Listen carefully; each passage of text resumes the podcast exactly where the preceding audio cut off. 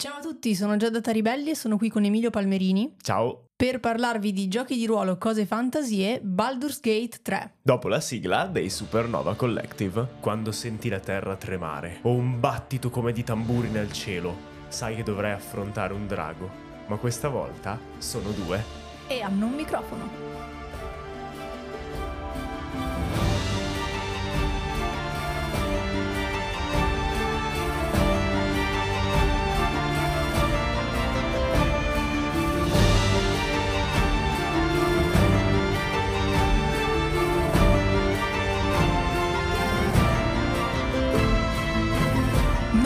Pensato nella vita di giocare a Baldur's Gate 3 perché è molto bello e mi attirava molto, ma so di avere pochissimo tempo nelle mie giornate e so che quando entro nel tunnel di un gioco molto bello ma ho poco tempo nelle mie giornate è un disastro, quindi cercavo di stargli ben lontana. Ma Emilio ha pensato bene di regalarmelo per il compleanno perché in realtà voleva giocarci lui. Sì, volevo giocarci anch'io e, quindi dovevo avere una scusa per prenderlo. Quindi oggi, dopo un po' di ore di gioco che abbiamo fatto assieme e separatamente, eh, possiamo finalmente fare un episodio su questo, su questo gioco di ruolo videogioco e possiamo dirvi se ci è piaciuto.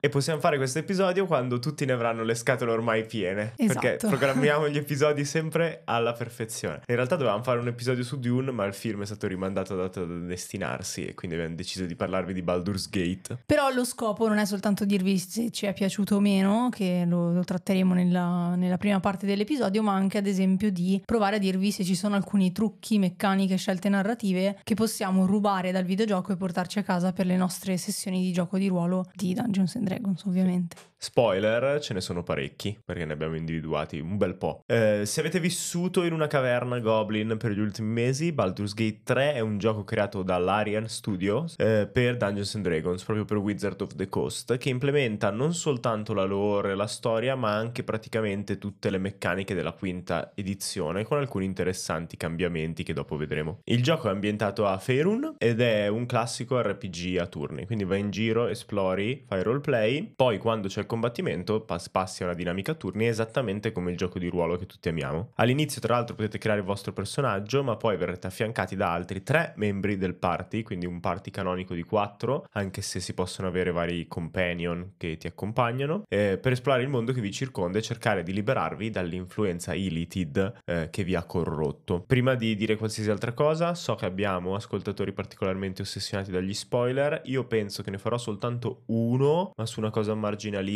e che non c'entra assolutamente niente con la storia. Mi serve soltanto un esempio pratico del gioco quando ne Mm. parliamo dopo. Sì, e il resto si vede nel trailer. Il resto si Quindi- parliamo di cose che si vede nel trailer o nella prima ora di gioco. Fate conto che io ho giocato 30 ore, già ormai si avvicinerà alla quarantina di ore probabilmente. Wow. E siamo ancora al primo atto, non abbiamo esplorato tutto, primo atto di tre ovviamente, non abbiamo ancora esplorato tutto, quindi gli spoiler che possiamo fare comunque ve li, probabilmente voi li finireste nelle prime due, tre ore di gioco se avete un po' più di tempo libero dei sottoscritti. Ok, partiamo con un po' di pareri. Sì, a Giada Allora, in realtà non è piaciuto, dice Non così. è ma vero, non è vero, si non è lamenta vero. di continuo quando giochiamo, di qualsiasi Mm, cosa. Mi lamento di alcune cose che poi vedremo, però in generale mi, cioè, mi piace molto comunque, mm, cioè, se ho una serata libera tra guardo un film o vado avanti a guardare un anime e passo due orette a giocare a Baldur's Gate, preferisco la seconda opzione comunque, quindi questo fa intuire quanto in realtà ehm, mi stia piacendo. È sicuramente interessante andare avanti con la storia, ma anche esplorare le cose che ci sono attorno, le sto esplorando un pochino di più adesso rispetto all'inizio.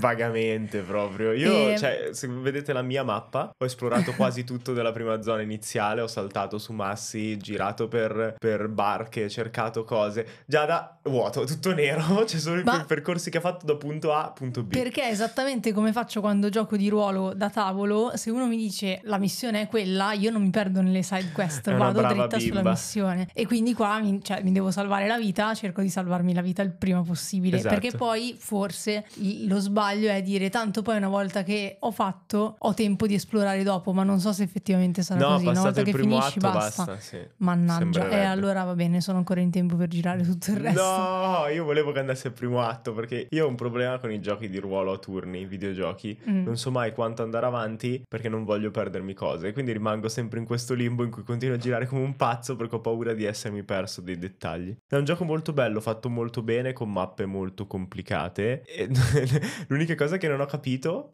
è perché siano tutti così orni. Cioè, Mm. tutti vogliono fare sesso in quel gioco. Sì, beh, più o meno. Io non sono ancora andata a letto con nessuno, praticamente. Tu non sei ancora andato a letto. Eh, ho capito, intanto, cioè non è che non ci stia provando, nel senso. No, anch'io sono riuscito ad andare a letto soltanto con uno degli NPC del party. Ehm, Però anche un sacco di NPC secondari, cioè che Mhm. tu non puoi gestire in combattimento, oppure ah, anche personaggi che incontri a caso per strada. Sono molto battute wink wink eh, o Mhm. ci provano fortemente. Non so se Ma- è perché è l'idea di Dungeons and Eh, Dragons. sì, secondo me è quello. Cioè, in tutti i party c'è almeno una persona che ci prova costantemente con, eh, con tutti. Sì, qui sono tutti in pratica che ci Eh, provano. E secondo me è quello, cioè No. un po' l'idea del D&D è tanti combattimenti, tanta avventura, tante missioni, tante robe epiche, Tanto salviamo il sesso. mondo, ma anche tanto ci provi con chiunque. con qualsiasi cosa respiri. Ehm, a parte questo, la storia è molto interessante. A me sta piacendo molto il fatto, anche qui trailer, il fatto di iniziare dalla nave Illithid con loro che ti hanno fatto qualcosa eh, e poi vedremo che è anche una delle meccaniche narrative che mi piace di più, no? Il fatto che tutti abbiano un goal comune ti spinge subito in una direzione e però a differenza di The Witcher 3 che a me questa cosa aveva creato problemi, cioè hai una missione fin dall'inizio molto forte che è trova Siri, Siri è in pericolo, oh mio dio la tua figlioccia devi salvarla. Mhm. E quindi la prima run che ho fatto di The Witcher 3 facevo quello che facevi tu, cioè non Mhm. riuscivo ad esplorare, perché dicevo sì però Siri sta morendo chissà dove, segu- Sì, sì, seguita che- dalla caccia selvaggia perché devo andare ad esplorare questa zona. Invece qui ti, ti dico- ti mettono pressione, devi liberarti dal- dall'influenza Illithid, ma poi non dico come, ti danno anche, ti fanno anche capire che non è così pressante, che hai un po' Mhm. di tempo per esplorare. E che secondo me ci sta, è l'equilibrio giusto tra le due cose, è un equilibrio tra l'altro che di solito faccio- si fa fatica ad implementare in una campagna di D&D, quindi è fatto molto Mm. bene da quel punto di vista. Allora, una delle cose che sto facendo fatica a- ad accettare, co- così dico quali sono i punti, i punti che forse non, non mi sono piaciuti, ma cioè, che comunque non mi bloccano dal giocare il gioco, no? Ehm, una delle cose è il fatto che tu, comunque, man mano che giochi, incontri appunto personaggi secondari che puoi aggregare al tuo party, Sì. ok? E questa è una cosa molto figa, soprattutto perché così hai la possibilità di collezionare classi diverse Sì, e di usarle a seconda di quello che ti serve. Non mi fa impazzire il fatto che cioè, c'è un numero massimo di persone che puoi portarti dietro, diciamo, effettivamente in combattimento, in generale quando giri. ok. Ok, cioè nel senso che a un certo punto cioè, tu ne puoi portare tre con te. Tecnicamente no. E sì, No, perché tutti quelli che non sono NPC giocanti, cioè Mhm. che tu puoi giocare, che hanno un nome, sono nel tuo accampamento e così Sì. via, ci sono un certo numero di companion. Tipo io ne ho due e posso portarmeli dietro e quindi sono in sei. Non hanno una classe completa. ci sono comunque delle scelte che devi fare, cioè se uno vuoi portartelo dietro ti dice però devi liberare spazio e Sì, mandare via già- l'altro, mi sembra una sta- roba molto Pokédex, Eh, Pokémon, scegli fai? quelli e scegli È un quegli altri. videogioco, non puoi gestire tutti gli incontri in tempo reale come fa un Dungeon Master al tavolo. Mhm. Eh, tra l'altro ho visto il, il- non so se CEO o CTO, comunque una- uno di, di Larian, che spiegava che cose come dissolvi magie ci tenevano a metterle, perché sono molto importanti in una dinamica di Dungeons and Dragons e nel, nel tool che i personaggi possono usare. Il problema è che tipo avrebbero reso proprio il gioco a livello di gigabyte che devi scaricare per giocare grosso il doppio, Mm. perché avrebbero dovuto No, mettere un sì. sacco di altra roba per gestirlo. Ma infatti io l'avrei gestito in un altro modo, cioè se l'idea è quelli sono il tuo party, lo avrei gestito come un party e quindi tu all'inizio nella creazione del personaggio scegli anche quali altri No, personaggi io non sono vuoi. d'accordo, perché sennò non hai Eh. la roba di collezionarli tutti e di poter cambiare, di poter Eh, scegliere. però così diventa Pokémon, capito? Non Sì, ma- diventa D&D, cioè in D&D tu i compagni di party li conosci all'inizio, non li conosci Eh, ma infatti è- a livello 10. Giada sta avendo proprio un problema nel gioco con tutte queste cose qui. Però devi fare esattamente Però- come quando porti D&D in un film e non puoi fare D&D, non può esserci Mhm. la gente direttamente al tavolo col Dungeon Master, però non diresti mai che non è il sì, film di però quello and che dico è che lo sento tanto limitante su alcune cose. Cioè, ad esempio, questa la sento come una cosa limitante perché preferirei a questo punto scegliere il mio party all'inizio e dire: Ok, questa- per questa avventura, per questa, sessi- per questa campagna ho scelto questi personaggi oltre al mio. Conosco questi personaggi, vado avanti con l'arco narrativo di questi personaggi e gli altri sono solo NPC che non posso prendere. Secondo me è terribile anche in, in Dungeons and Dragons questa cosa, perché ti costringe a fare una marea di scelte, eh, hai un overhead gigantesco sulla decisione senza sapere come andrà la campagna. Io scelgo un personaggio al giorno zero e quanta gente poi all'interno della campagna a livello 5-6 cambia personaggio. È la Ok, stessa cosa, sarebbe... Però puoi farli multiclassare. Se ti Ma non è serve- questione della build, è questione anche di sto giocando una particolare storia, sto giocando una particolare run, non so come andrò a giocarla, così posso crearmi, cioè praticamente la build è sulla composizione del party, invece che sul singolo personaggio. Però poi anche il livello del singolo personaggio. Secondo me è un passo in avanti rispetto a Dungeons and Dragons, non un passo indietro. Mm. Perché è vero, perdi un po', però tu non li devi giocare, tu hai il tuo personaggio e quello te lo costruisci, gli altri li hanno scelti gli altri giocatori. Puoi semplicemente dire, visto che tu sei il protagonista di un videogioco, hai pagato tu quel videogioco, puoi soltanto dire ok, tu vieni con me. Poi c'è anche la modalità multigiocatore, quindi Mhm. volendo quel vieni con me potrebbero essere personaggi di altra gente. Mm. Potresti giocare con tre amici e avere il vostro party che vi trovate. Eh, infatti, così penso che sia la versione migliore. È più simile a probabilmente. Dungeons and Dragons, Mm. però così hai tanta agentività. Quando togli agentività agli altri, quello che, che come videogioco devi fare per te diventano quest, per te diventano strumenti. Quindi se, se te li facessi creare all'inizio perderesti 20 ore di character creation per poi non avere una storia, perché di fatto sono loro che guidano la storia. Mm. Ed è uno dei punti di cui parleremo dopo, tra l'altro. Non avrebbe senso tutto il videogioco se que- non ci fossero quei personaggi lì e tu potresti collezionarli, perché non avresti parti della storia. Che ci sta, cioè non sto dicendo ah hai torto che non ti piaccia, so che te tu preferiresti passare due ore a giocare a D&D piuttosto che giocare a Baldur's Gate, Ah, beh, quindi sì, cap- di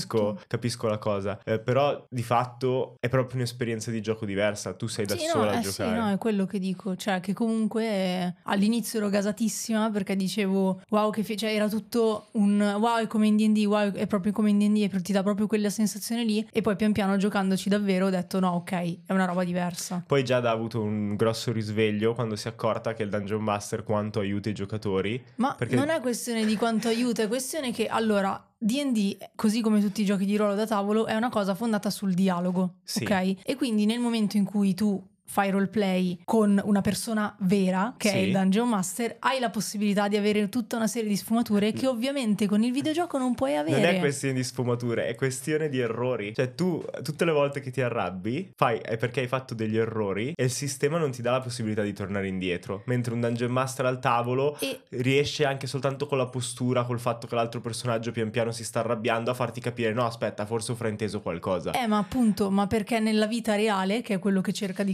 simulare comunque il gioco di ruolo, è così. Sì, cioè, nella so- vita reale, quando io dialogo con qualcuno, mi rendo conto se quella persona si sta scaldando e ho la- tutta la possibilità di leggere una serie di sfumature che mi portano a poter fare Sì. veramente roleplay. E questo lo posso trasportare no, nel gioco di ruolo. Visto che il roleplay. gioco di videogioco sarebbe grosso come l'intero computer e nessuno potrebbe Certo, giocarlo, quindi è un'esperienza limitata, è quello Sì. che dico, che nonostante tu mi dia 5 scelte, nel momento in cui io ne prendo una che all'altro non va bene, è automaticamente combattimento, senza la possibilità di poter continuare a mediare. Eh, non vado avanti a discuterne perché non finire. È tipo un mese che discutiamo di questa cosa. Non è andato così. Non è così il gioco. Cioè, sì, cioè mi dicono più step vuoi prima di arrivare o a un no? E io gli dico no, allora combattiamo. E, Sì, ma cioè, c'è una situazione di vita e di morte dove loro stanno combat- lottando per la, vos- per la loro sopravvivenza. Sono fu- fuori di testa dalla paura per quello che sta succedendo. Tu gli dici no, arrangiatevi. eh, ho capito, Eh, ma perché, ma, non, non ma sono brave persone ad attac- attaccare? Eh, non sono bra- sì, ma hai Eh, capito che tu lo punto. prendi come se fosse, ah, è logica da videogioco, devono metterci un No, è che mi sembra che succeda un po' troppo spesso e mi sembra che quindi alla fine la cosa sia sempre in qualche modo ti faccio combattere. Vi farei le clip, pregiate a prendere nei dialoghi tutte le opzioni sbagliate. Io schippo Dai, i dialoghi che perché stiamo non mi facendo interessa adesso la ho storia. provato, l'ho provato a rifare, ti giuro e vi giuro. E ha fallito l'ho- ogni singolo E tiro. no, cioè l'ho ricaricato ogni volta e l'ho provato a rifare con tutte le opzioni possibili No, del dialogo e ogni volta ingaggiano non il combattimento. Non è vero, perché hai fallito entrambi i tiri. Uno abbiamo dovuto usare tre punti di ispirazione. Ma l'avevo già fatto un'altra volta volta quando tu non c'eri Dopo ha successo, successo. quello, ma io ho avuto successo con quello. È semplicemente che abbiamo fallito la resistenza al suo individuare pensieri e quindi scatena il combattimento perché vede che stai mentendo. Ma l'ho già provato a fare e in quel caso avevo avuto successo. Fidati, non è così. Va bene. Non è così. Io l'ho fatto uguale e quando ti- ho resistito a individuare i pensieri se n'è andato. Dice ok, aiutatemi, fino a quando non avrò aggiuntiva. successo con individuare pensieri vedremo se non scatena lo stesso combattimento. Ho in mente un piccolo minigioco prima di passare all'altro- all'altra parte del, del podcast, eh, che è indovina il tuo NPC preferito. La cosa è facile perché a Giada piace Carlac. Ma ok, quindi con NPC intendi quelli, del quelli party. Sì, secondo me il tuo preferito è Carlac. No, il mio preferito è Astarion. Uh, e anche lì, però non ho ancora scoperto niente di No, Astarion. vabbè, un quello l'ho scoperto, quello però è- no, è spoiler, non possiamo dirlo. Eh no, cioè hai scoperto qualcosa, però Mm. l'hai scoperto tu, non, l'hai scop- non te l'ha detto lui. Beh, però si capiva nel senso. Sì, sì, ma te lo dice proprio a un certo punto. Ok. Solo che non so perché, ma a un certo punto tu hai saltato i dialoghi di Astarion. E adesso te lo posso dire perché, vabbè, ma tu a un certo E- punto non hai attivato i dialoghi di Astarion. Boh, io tutte le volte che sono nell'accampamento c'è qualcuno con eh, il punto esclamativo vado a Eh, parlare. eh, ma c'era qualcosa da qualche parte che non ti ha fatto attivare il dialogo di Astarion. Eh, non so, sono particolarmente sfortunata con questo gioco. Eh, Sì, sì, già è sfortunatissimo con Cioè, questo gioco. Io la vedo passare Ieri davanti si a è buggato cose. tutto il tempo durante i combattimenti. Ieri era terribile. cioè. Però eh, ti- una volta la vedo passare davanti a una cosa e io ci ho già giocato lì, so che c'è qualcosa, fanno tutti il tiro di percezione, tutti fallimento, già da non si chiede niente. Vabbè. Dice come mai stanno tirando dadi a schermo? Niente, passa oltre, io sono lì che dico vabbè, Eh, ma perché le volte, quella storia l'abbiamo persa. le, le volte che mi sono fermata poi non mi faceva vedere niente perché tanto avevano, ti- avevano fallito il tiro di percezione, allora dico a fa un bagno vado avanti. Eh sì sì, Jed è molto diretta su queste cose, io invece ho un stile di gioco dove ci giro attorno finché comunque non capisco cosa salta fuori. Però Non è lo so. divertente perché Mi resiste sta lo venendo stesso. sempre meno voglia di continuare sempre più voglia di fare più sessioni, cioè di usare il mio tempo per fare più sessioni vere di D&D. Eh vabbè, è un altro gioco. Mm. Qual è il mio secondo te? Boh, Gale continua a difenderlo. Gale is, No, io lo odio. Gale is my boy. Può morire male. Gale, Gale è bellissimo, è uno di quei personaggi che adori come master perché per tenertelo amico devi consumare un sacco di risorse. Cioè, è una persona stratossica, eh, però è divertente. E non lo uso, cioè, non funziona mai in combattimento. No, Gale. veramente terribile. Però mi piace. No, comunque il mio è Astarion proprio perché cioè, lo adoro in combattimento e in generale, ecco, i combattimenti sono, sono la parte che mi sta piacendo di più del gioco. Eh, anche a me, io ti ho detto Nel schippo tutti che- i dialoghi. E no, io non vorrei skippare tutti i dialoghi, ma evidentemente me li fa skippare il gioco senza che io decida di farlo. Ancora. E no, comunque ehm, i combattimenti sono la parte divertente perché sono più divertenti che nel gioco di ruolo da tavolo, Eh, secondo sì, me. funzionano meglio. Perché, vabbè, ovviamente non hai solo il tuo turno, ma hai anche i turni di tutti i tuoi alleati, di tutti i tuoi compagni di party, quindi è più l'esperienza da, da Dungeon Master che da giocatore. E mi sta aiutando, secondo me, come Dungeon Master, perché comunque mi fa capire quando io gioco in una campagna da giocatrice, comunque ho il mio personaggio, mi concentro sulle cose che può fare quella classe e ci metto un botto a capire bene come sfruttare quella classe, ci metto l'intera campagna e elimino momentaneamente tutto- tutta la conoscenza sulle altre classi, no? Quando ti trovi da Dungeon Master invece devi cercare di sfruttare bene ogni mm, mostro o nel caso in cui stai giocando con NPC, ogni NPC che hai a disposizione con tutte le sue caratteristiche, eccetera. E secondo me Baldur's Gate ti aiuta tanto in questa cosa, cioè nel creare una strategia di gruppo con mm, personaggi che hanno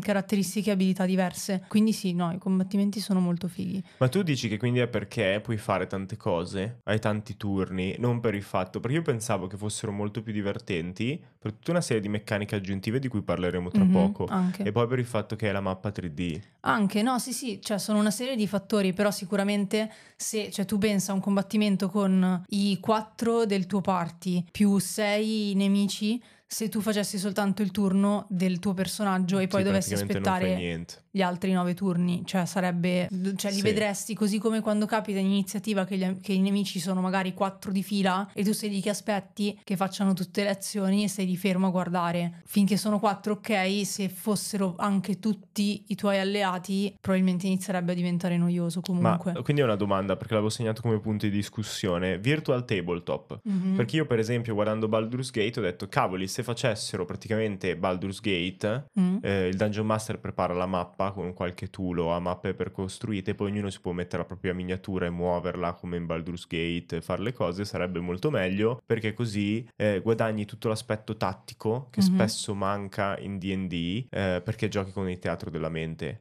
o perché giochi con mappe in 2D e non hai tutta la tridimensionalità, è Sì, molto più che- faticoso Che crearla. spesso manca in D&D come lo giochiamo noi in realtà, nel senso che io cioè, sto conoscendo sempre più gente che è abituata a giocare non con il teatro della mente ma con eh, le mappe e dove il movimento, il, eh, dove mi posiziono e tutto quanto diventano Sì, fondamentali. e sto tentando di farlo anch'io d'ora in Mm. avanti, però comunque non hai le mappe 3D con l'ambiente che Certo. è una cosa in automatico, quindi se passi in un luogo ti rallenta senza che ci devi pensare, senza che vi- ci dovete pensare, semplicemente quando tenti di trascinare il cursore fa vedere che la linea diventa Mhm. azzurra o Sì, rossa sì. o gialla. Con Virtual Tabletop succede la stessa cosa, cioè se il Dungeon Master ha preparato e ha detto questa zona è terreno difficile, non deve dirlo esplicitamente, semplicemente tu ti potrai muovere di meno Mhm. e quindi puoi fare le stesse scelte tattiche, strategiche. Quello che mi preoccupa però giocando a Baldur's Gate è intanto che tutti ci metteranno 20 ore in più a pensare, perché qui tu pensi per tutti Mhm. e quindi muovi tutto e poi reagisci soltanto al nemico, quindi è uno contro uno. Io non vorrei che con una cosa simile in Virtual Tabletop, con Mhm.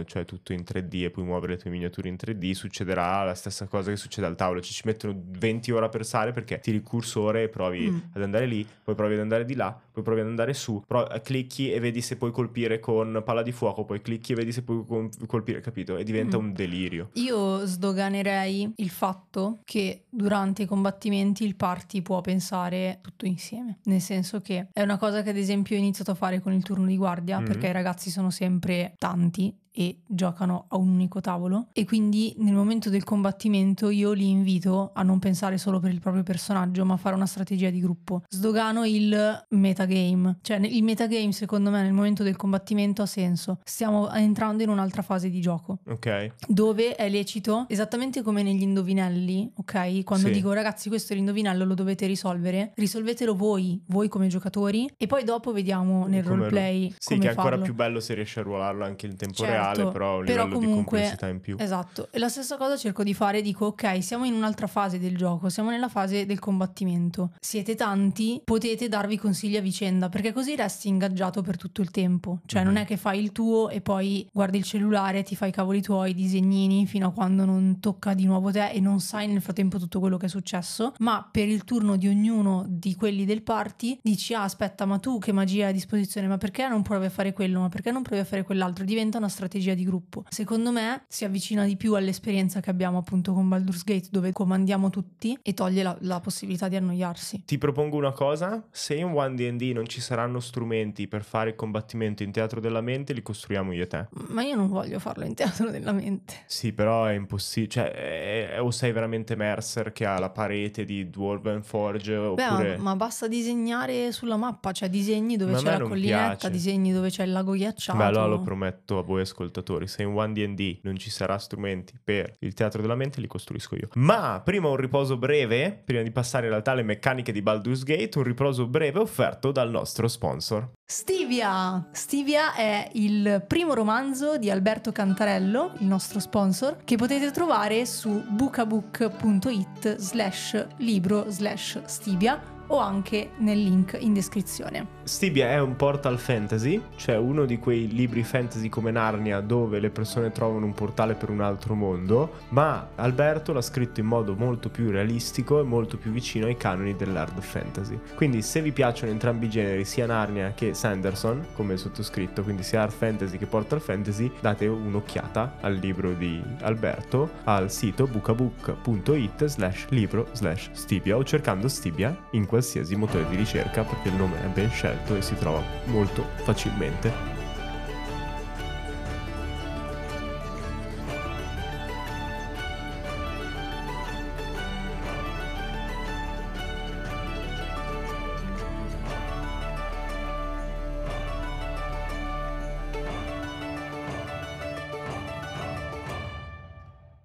Come sempre vogliamo che questi episodi vi siano anche utili a qualcosa e che possiate portare via qualcosa da questi episodi per i vostri eh, partite eh, casalinghe. Eh, abbiamo compilato una serie di idee meccaniche che Baldur's Gate applica alla grande e che secondo noi sarebbero utili a tutte le campagne di Dungeons and Dragons. Le abbiamo divise tra meccaniche e narrative e iniziamo proprio da queste ultime. Innanzitutto Baldur's Gate è un videogioco a cui hanno lavorato comunque decine di scrittori, quindi sarebbe irrealistico pensare di fare delle campagne così dense e ben scritte da soli come Dungeon Master. Però ci sono alcuni trucchi che comunque possiamo provare a rubare. Il primo che mi piace un casino è il trucco dei tre livelli di profondità. È un trucco narrativo eh, che viene usato ehm, e che serve a combattere quella sensazione che si prova quando giocate un gioco AAA. Se giocate ad Assassin's Creed, per esempio, spesso le missioni sono muoviti dal punto A al punto B. Quando arrivi al punto B trovi esattamente quello che ti aspetti e poi la missione o va avanti o si conclude. Per fare un esempio, no? la missione potrebbe essere eh, andate al villaggio chiamato Broombridge e uccidete un licantropo. Arrivi al villaggio, trovi il licantropo, lo uccidi, fine della missione. Invece appunto Baldur's Gate usa tre livelli di complessità. Eh, se la missione è uccidi il licantropo di Broombridge, eh, una volta che arrivate a Broombridge aggiungete un livello di profondità e quindi invece di trovare subito il licantropo, ad esempio, mettete qualcosa di sorprendente. Magari il villaggio è completamente disabitato e tutte le impronte indicano che gli abitanti se ne sono andati con il lupo. Esatto, e quindi devi capire cosa diavolo sta succedendo. Ma poi non basta seguire le impronte, trovare il lupo che ha rapito gli abitanti e ucciderlo, aggiungete un altro livello di profondità, di complessità. Quando seguite le impronte scoprite che una strega ha incantato gli abitanti abitanti di Broombridge e anche il lupo per qualche suo oscuro motivo. Quindi alla fine ottieni magari lo stesso il combattimento con il lupo, ma è sotto totalmente un'altra ottica. Un secondo trucco narrativo molto banale, però è sorprendente quanto spesso venga ignorato. Eh, create dei personaggi che abbiano un obiettivo comune. Quindi se avete provato il tipico inizio in taverna, sappiamo che è sempre imbarazzante iniziare con, sì, con personaggi che non si conoscono tra loro e che devono trovare un modo per unirsi e diventare un party. Però dall'altro lato è anche la parte divertente, cioè scoprire pian piano chi sono i personaggi del party senza che siano già conoscenti, amiconi e così via. Ovviamente noi abbiamo provato esperienze Entrambe differenti, cioè sia persone che si conoscevano già che persone che dovevano, che dovevano conoscersi e sono due esperienze differenti. È più divertente e anche emozionante probabilmente conoscersi pian piano, però ci vuole un obiettivo forte che unisca tutti fin da subito. Esatto, in Baldur's Gate il fatto che tutti i membri del party, tutti i collezionabili, gli NPC collezionabili, come dice Giada, no? eh, sono legati al fatto di essere stati rapiti dai Mind Flayers e dal volersi liberare dall'influenza Illithid nella propria mente, da un obiettivo in comune per tenere insieme il party. Vi lascia però il mistero di scoprire chi siano i personaggi a vicenda, sapete soltanto che sono nella vostra stessa barca, quindi anche se sono persone molto diverse che normalmente ti starebbero antipatiche, continui ad andare nella stessa direzione. Un esempio molto interessante di un goal comune che ho sentito e che non avrei mai pensato da solo è per esempio vincere una competizione. Non deve essere per forza che tutti quanti dovete andare in un posto o tutti quanti dovete fare una particolare cosa. Magari eh, ognuno di voi vuole vincere quella competizione ma decidete di allearvi fino alla sfida finale. Poi ovviamente la campagna diventerà qualcos'altro, la sfida finale non ci sarà più e quindi non dovrete mai veramente affrontarvi tra di voi. Però nel frattempo avete un goal particolare che vi permette anche di tenere nascoste le motivazioni di ogni personaggio per vincere quella competizione, mentre invece se l'obiettivo di tutti è uccidere il licantropo di Broombridge, non è che hai molto da tenere nascosto, capito? Magari qualcuno ha una backstory particolare, però volete tutti aiutare la gente del villaggio in un modo o nell'altro. Un'altra cosa è che gli sceneggiatori di Baldur's Gate eh, scrivono storie per lavoro, quindi sanno bene che il tempo che passano a scrivere personaggi e incontri non può essere tempo sprecato. Sanno anche che però scrivere un videogioco di D&D significa sapere che i personaggi possono bypassare o saltare qualsiasi cosa esattamente come faccio io. O quindi... il gioco si bugga se, mm-hmm. se, se succede. Quindi. E quindi fanno in modo che i personaggi secondari che si possono incontrare in diversi punti in realtà eh, siano in qualche modo ripetuti più avanti. Esatto, l'esempio principe è quello dei Tiefling. C'è un gruppo di Tiefling proprio all'inizio di Baldur's Gate 3 e andrete avanti a rincontrarli spesso. E non sono i personaggi di cui state scoprendo una storia, sono il fabbro, sono il monello di strada, sono sono quei personaggi che di solito un Dungeon Master si inventa in corsa e il, mio, il nostro suggerimento e quello che pal- palesemente hanno fatto in Baldur's Gate è riutilizzate quei personaggi, inventate Fred il fabbro perché qualcuno vuole cercare una spada e voi non ci avevate neanche pensato a un fabbro nel villaggio in cui siete, magari Fred il fabbro diventa il personaggio rapito dai goblin tre o quattro avventure più avanti. Così quando i giocatori dicono ah sono stati rapiti degli abitanti del villaggio dei goblin e scoprono che è stato rapito Fred il fabbro, se lo ricordano, cioè un personaggio che in un certo senso hanno voluto loro e che già conoscono. Quindi questo banalmente significa che quando siete in corsa e vi inventate Fred il fabbro o tutti gli altri NPC di cui non sapete il nome fino a un attimo prima, eh, vi dovete segnare semplicemente un attimo eh, come li avete interpretati, i tratti che gli avete dato e, e chi sono, esatto. per poi poterli riutilizzare più avanti. È, è molto figo perché così rispetta anche la terza legge di Sanderson estendere prima di innovare. Prima di creare un NPC nuovo a caso, rimettete Fred il fabbro e sarà divertente capire cosa diavolo ci fa lì Fred il fabbro. Non esagerate però, questi sono comunque NPC irrilevanti, non mm-hmm. devono diventare il grande cattivo della campagna, quello dovete creare con tutta un'altra linea narrativa e altre cose. Però è comunque da vita al mondo dire ok, noi l'abbiamo trovato nel villaggio A, adesso improvvisamente a Waterdeep, cosa diavolo ci fai a Waterdeep? No? Però rimane comunque un personaggio irrilevante, però mm, pian piano ti affezioni. La stessa dinamica tecnica la potete usare anche per gli incontri, cioè capita spesso che magari il Dungeon Master ha preparato degli incontri, ma un tiro su persuasione o un incantesimo esatto, ben lanciato blocca persone all'improvviso, faccia saltare l'intero combattimento e quindi brucia le, il tempo che aveva usato il master per prepararlo. Quell'incontro potete metterlo più avanti nella campagna. Esatto, Baldur's Gate è molto intelligente nel creare sempre una scorciatoia per far succedere questa cosa, visto che sa che i giocatori giocatori naturalmente tenderanno a tentare di non combattere perché risparmi risorse, perché non rischi di morire e così via, c'è sempre una via d'uscita. Quindi ricordatevi anche voi che nei vostri incontri dare sempre una via d'uscita, diversa da quella che vi aspettate. Per fare un esempio, potete parlare, potete baciare il goblin che, che, che tentava di impedirvi l'accesso, no? Se, se, telegrafate ai giocatori che quel goblin è in cerca di affetto o d'amore e, e quindi potrebbe lasciarvi passare per una roba del genere. Oppure, meno molesto, state facendo un combattimento combattimento con qualcosa che è debole al fuoco, descrivete il fatto che l'erba sia secca. Se a qualcuno viene in mente di appiccare fuoco all'erba, il, il, il nemico con cui stanno combattendo fugge via. E avete guadagnato tempo e creato però un momento memorabile. Invece che lasciare fare questa cosa ai giocatori che magari fanno un tiro su persuasione o magari fanno blocca persone e poi però quella cosa l'avete sprecata perché non sapete come riutilizzarla. Pensate già, questo come posso riutilizzarlo in futuro e quindi come faccio a farli uscire dal combattimento più in fretta se vogliono. Passiamo Passiamo al lato delle meccaniche adesso, quelle vere e proprie. Eh, Baldur's Gate non è uguale a D&D come abbiamo già accennato e la differenza più grossa nella scelta delle meccaniche è sul riposo breve. Sì. In Dungeons and Dragons a livello di design il riposo breve è problematico. Sì, per due motivi tra l'altro. Sì, alcune classi dipendono dal riposo breve, però non è chiaro come gestirlo a livello narrativo, cioè stiamo facendo la nostra missione, stiamo salvando il mondo, ma ci mettiamo a fare il pisolino di un'ora. Esatto, e, tra... e quindi hai un problema di gestione narrativa, ma l'altro cosa che mi è venuto in mente adesso è che hai un problema anche di gestione del party, perché qualcuno vorrà fare il riposo breve, perché sennò non funziona come classe, ma gli altri diranno io voglio andare avanti, io ho ancora risorse perché devo sprecare tempo. Mm-hmm. E Baldur's Gate aggira il problema rendendo il riposo breve istantaneo, cioè nel momento in cui fai il riposo breve non fa tutta la scena in cui si riposano, eccetera, ma mm,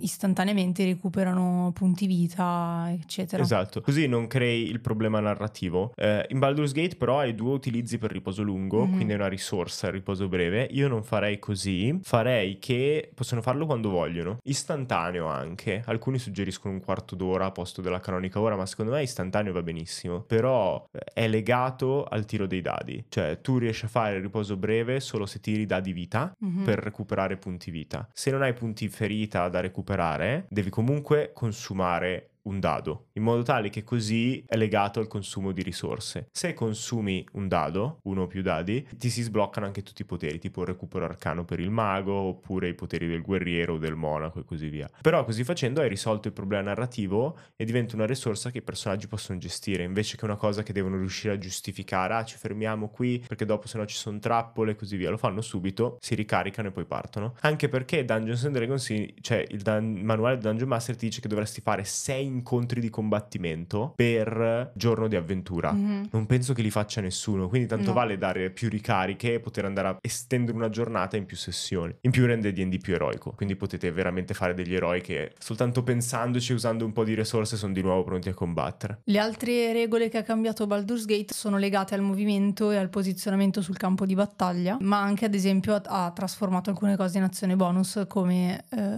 spingere i nemici, Sì. che è una cosa che adoro. Tu ti ricordi se anche il salto è un'azione bonus in D&D? Mi sembra che tipo puoi usare... Secondo me mm, fa parte del Fa movimento. parte del movimento, invece qui è un'azione bonus aggiuntiva che consuma un movimento. Mm. Comunque per spingere Sì, cioè questa modifica, ad esempio, il fatto di spingere rende il combattimento più dinamico e più divertente perché ci sono dei nemici che se sono vicino a un punto strategico puoi provare a spingerli giù e hai chiuso il combattimento con loro perché magari li spingi in un burrone e te ne sei liberato senza doverli portare a zero punti ferita. Quindi hai la possibilità con un tiro di un tiro mm, Mm, che ha atletica. successo su atletica sostanzialmente di uccidere qualcuno che è molto molto più forte di te. Oppure se sei messo malissimo può essere la tua ultima spiaggia prima di crollare a terra, spingere un nemico nel burrone. potete compensare un po' questa cosa dicendo però visto che è un gioco eroico se spingono il grande cattivo è il loro modo per uscire dal combattimento ma ovviamente il cattivo non sarà morto sarà tipo lì nel fiume alla Aragorn e dopo pochi giorni risbuca fuori e si,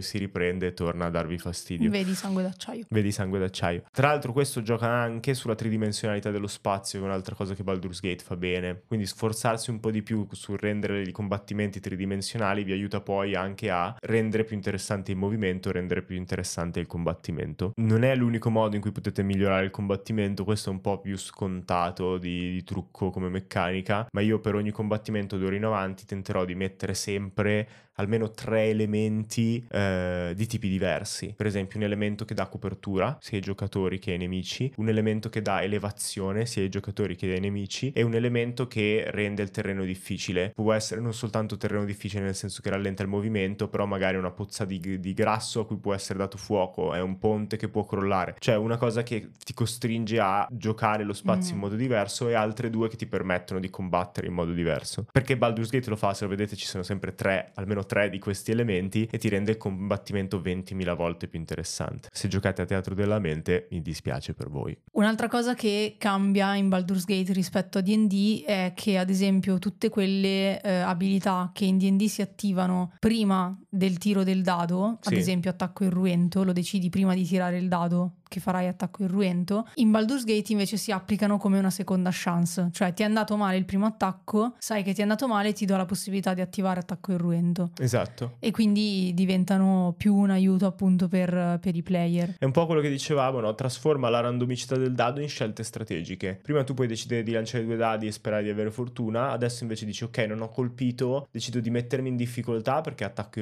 irruento poi dà vantaggio anche agli altri, oppure mi tengo il fallimento. E mi sembra una scelta strategica interessante. Tra l'altro, ehm, non l'hanno fatto solo con quelli applicabili prima del lancio, ma anche quelli prima di sapere il risultato. C'è tutta una serie di poteri in D&D che non hanno senso perché ti dicono tu lanci il dado, guardi il risultato, dici ah è 12, devi pensare 12 secondo me è abbastanza o no e Mhm. prima che il master ti dica se è abbastanza o no decidi di aggiungere il tuo potere. Sì, c'è un po' una componente di, mm, come dire, Di- di rischio, guess, sì, sì, di di scommessa. scommessa, esatto. C'è un po' una componente di scommessa in D&D che Baldur's Gate va ad eliminare. Sì, perché così dai più possibilità al giocatore. Poi, soprattutto, secondo me in DD è un po'. cioè, capisco l'idea di avere quell'opzione, perché è un altro tipo di potere. eh, però io, tipo, come master, appena mi dici 17, ti dico no, non ha successo. E poi inizio a narrare. Solo in momenti proprio drammatici aspetto a dirti se è successo o meno. E quindi tu magari hai il tempo di dirmi ah, uso guida o uso ispirazione. Se invece voi lo fate sempre postumo, vi rende tutto più semplice. Cioè, il Dungeon Master dice no, non ce l'hai fatta, tu decidi di tirare il dado, decidi di lanciare il dado 4. Così è un altro momento, no? Stai per colpire il drago, non riesci a colpirlo, io ti dico che non sei riuscito a colpirlo, tu lanci il dado, è un altro momento in cui speri che succeda e poi bam, succede o non succede. Io lo farei anche con tutti i poteri dove un personaggio lo applica a un altro, tipo guida, invece che dover avere il chierico che grida guida, uso guida, uso guida, ogni volta che qualcuno sta per tirare, far- lascerei tirare l'abilità, poi al massimo il chierico dice ma se io lancio 4 in guida, perché nel frattempo Mm. lancia il dado a successo e se hai successo lo applichi. Mm, O, o ispirazione bardica. L'ispirazione bardica sulla reazione, secondo me, era la Eh, cosa più infatti. intelligente. Io la darei addirittura gratuita. Cioè, tu usi nel tuo turno azione bonus Mm. per ispirazione bardica. Però poi è il bardo che decide: hai fatto 12, lancio il dado che ti ho dato. Mhm. Cioè, tu ti segni che ce l'hai, ma puoi lanciarlo dopo aver saputo successo o fallimento. Così è un po' più utile, no? E poi ultima cosa, ci sono un sacco di oggetti magici in Baldur's Tantissimi. Gate, cioè ehm, che trovano appunto i, i componenti del party. Forse è l'aspetto che rispetta meno Dungeons and Dragons Mm, standard. Sì, cioè nel senso almeno io mi ricordo in realtà la, pa- la prima parte della nostra prima campagna dove avevamo a disposizione tantissimi oggetti Sì. magici che poi ci sono stati portati via apposta con un Però non è quello che e non vuole sono mai più Wizard. tornati. No, infatti, cioè di Hello, solito darkness, sono di solito sono il più rari possibile e te li guadagni, cioè te ne guadagni uno dopo un arco narrativo praticamente. Invece qui, cioè, svuoti una cassa, uccidi un nemico e hai la spada magica, il martello magico, quello, quell'altro, stivali, guanti, di tutto. E sono tutti utili in combattimento, tra l'altro. Eh, sì, Ehm, sì, sì, almeno quelli che abbiamo visto finora. Sì, quindi potrebbe essere una- un buon modo per ricompensare i vostri giocatori dopo un combattimento qualsiasi o se vanno ad esplorare un posto dove ci sono delle casse abbandonate, eccetera, ricompensarli non con le solite monete d'oro che poi usano per comprare e così potete tagliare tutti quei mercanti che dovete inventarvi ogni volta perché trovano direttamente, eh, non Un so, paio di il- stivali, la Sì, casacca, la Esatto, spada. che gli danno delle, delle cosine in più o appunto semplicemente bonus o delle abilità carine. Sì, Secondo me molti potete rubarli direttamente perché ci sono un sacco di oggetti che per esempio si attivano solo quando fai un'altra cosa. Mm, Cioè se scatti ti danno tot movimento in più. sì. Se scatti, se hai, lanci un incantesimo su concentrazione ti danno un po' più di movimento. Quelli non ti rompono il gioco, però aiutano a rendere più tattico il combattimento, aiutano tutto quello che abbiamo detto prima, no? si inseriscono nella stessa dinamica. Altri oggetti magici che io do pochissimo e che dopo aver giocato a Baldur's Gate darò molto di più sono i consumabili. Mhm. Ci sono praticamente in Baldur's Gate le pergamene possono essere usate da tutti, non devi essere un incantatore per lanciare l'incantesimo ed è un'altra cosa che applicherò eh, perché diver- cioè, ti dà un utility in più. Sono un guerriero, sono rimasto, non ho, non ho effettivamente un tiro da, da distanza che posso usare, lancio una pergamena, uso una Mhm. pergamena e lancio l'incantesimo. Eh, una volta che l'ho usato viene bruciato, quindi anche se mi rompe il gioco per quel combattimento non è un Mhm. problema enorme ed è molto divertente avere tutta la scorta di pergamene, magari appunto con, con- anche questo lo fa Baldur's Gate, condivisibili eh, in metagame Mhm. all'interno del gruppo, cioè avete una piccola borsa dimensionale che non vi permette di trasportare tutto quello che volete, ma vi permette di pass- prendere quello che ha l'altro se l'altro ve lo permette, una cosa Mm. del genere. La- L'altra cosa carina da aggiungere non sono oggetti magici, ma sono oggetti che potete far trovare come ricompense che sono utilizzabili in combattimento e lo rendono più tattico. I vari tipi di frecce, ad esempio, Sì. cioè la freccia del fulmine, sono la magici freccia. Ah, ok. Sì, sì. Quindi, cioè, dare la possibilità, ad esempio, oltre alle varie armi che hanno più uno, più due, bla bla bla, e che fanno qualcosa di particolare, anche delle frecce che, Che magari fa il danno normale, però ti congela il terreno attorno, esatto, quindi l'altro quindi hanno- il nemico fa fatica a muoversi il prossimo esatto, turno. danno comunque qualche difficoltà in più al nemico, è figo da Sì. vedere. E poi eh, diciamo che questa cosa dei consumabili e degli oggetti magici ti risolve il problema che hai quando aggiungi regole casalinghe. Cioè quando aggiungi regole casalinghe hai sempre il problema che la gente si deve ricordare di usarle Mm. e tu ti devi ricordare che esistono come master. E invece con oggetti consumabili tu glieli dai, se non li usano cavoli loro, però loro ce l'hanno lì come pila di Mhm. cose che possono fare e fidatevi che il giorno in cui saranno disperati andranno a, sfar- a sfogliare tutti i vari oggetti che hanno e cercando una soluzione. Ehm, questo per oggi è tutto. Se volete sostenerci, condividete il podcast. O lasciate una review. Se volete continuare la discussione, fate un salto sul nostro Discord che trovate in descrizione, ma soprattutto passate ad ascoltare i nostri podcast di Actual Play, Storie di Vapore e Due Draghi Sidecast. Per noi è il momento di fare un riposo lungo fino al prossimo lunedì, perché il lunedì non è mai stato Così, Così avventuroso. avventuroso. Comunque adesso dobbiamo spegnere tutto, giocare a Baldur's Gate e provare a farti superare quel dialogo. Ah sì, ma tanto